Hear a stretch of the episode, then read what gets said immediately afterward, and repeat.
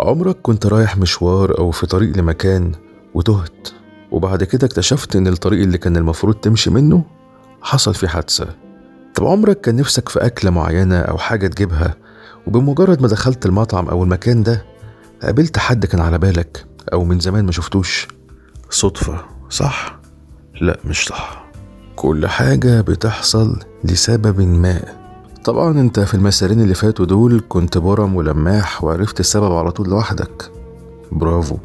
بس خليني اقولك إن ده علشان السبب ظهر لك في وقت قصير ومدكش فرصة تفكر فيه أو يعني الحاجة اللي حصلت ما كانتش اللي هي الكبيرة قوي لكن تعرف أنت ممكن تعيش وتموت وما تعرفش اللي حصل ده حصل ليه.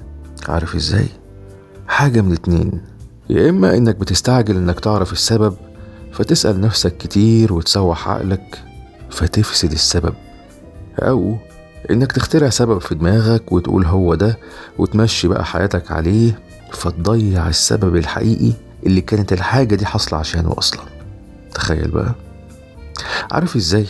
خليني كده أقول لكم على حاجة أنا شخصيا كنت لحد فترة قريبة قوي مقتنع بيها جدا وبرددها كتير. وبنسبة كبيرة أنت أو أنتي فكرت بنفس الطريقة أو جت في بالك. مش حصل قبل كده إن في فترة ما أو وقت معين يعني رحت قايل إحنا بنعرف الناس الصح في الوقت الغلط. مش كده؟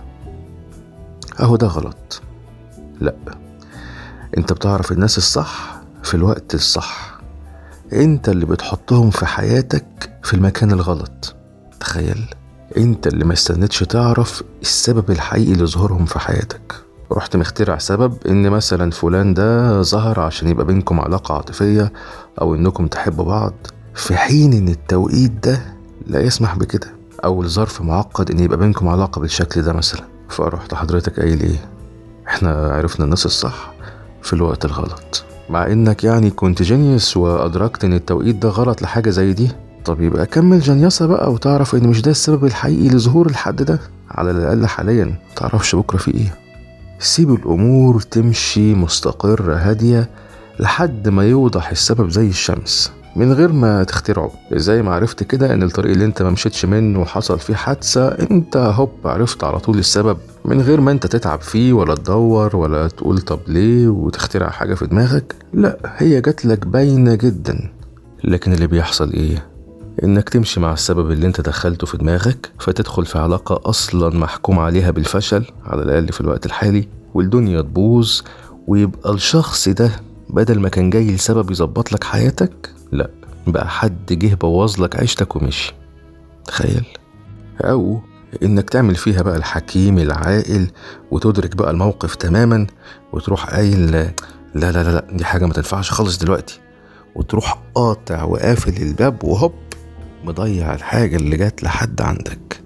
ليه؟ عشان حضرتك اديتها سبب غير الحقيقي بتاعها. كان ممكن جدا الشخص ده يبقى وجوده مثلا لاكتشاف حاجة حلوة فيك أو تحذيرك من حاجة أو يفوقك من حاجة أو فرصة لحاجة تغير حياتك أو يكون مصدر تحفيز أو دعم ليك أو يمكن هو أصلا مجرد بوابة أو لينك لحاجة تالتة خالص ومثلا فيها فايدة ليك. أو أو أو. قيس بقى على كده حاجات كتير بتحصل لنا بالصدفة وإحنا بنخترع لها أسباب وبوم نبوظها. وبس.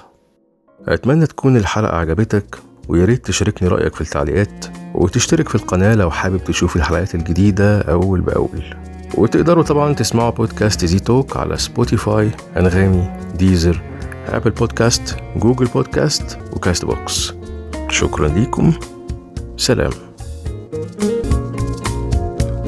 بكرة تعدي الليالي واللقا يصبح موت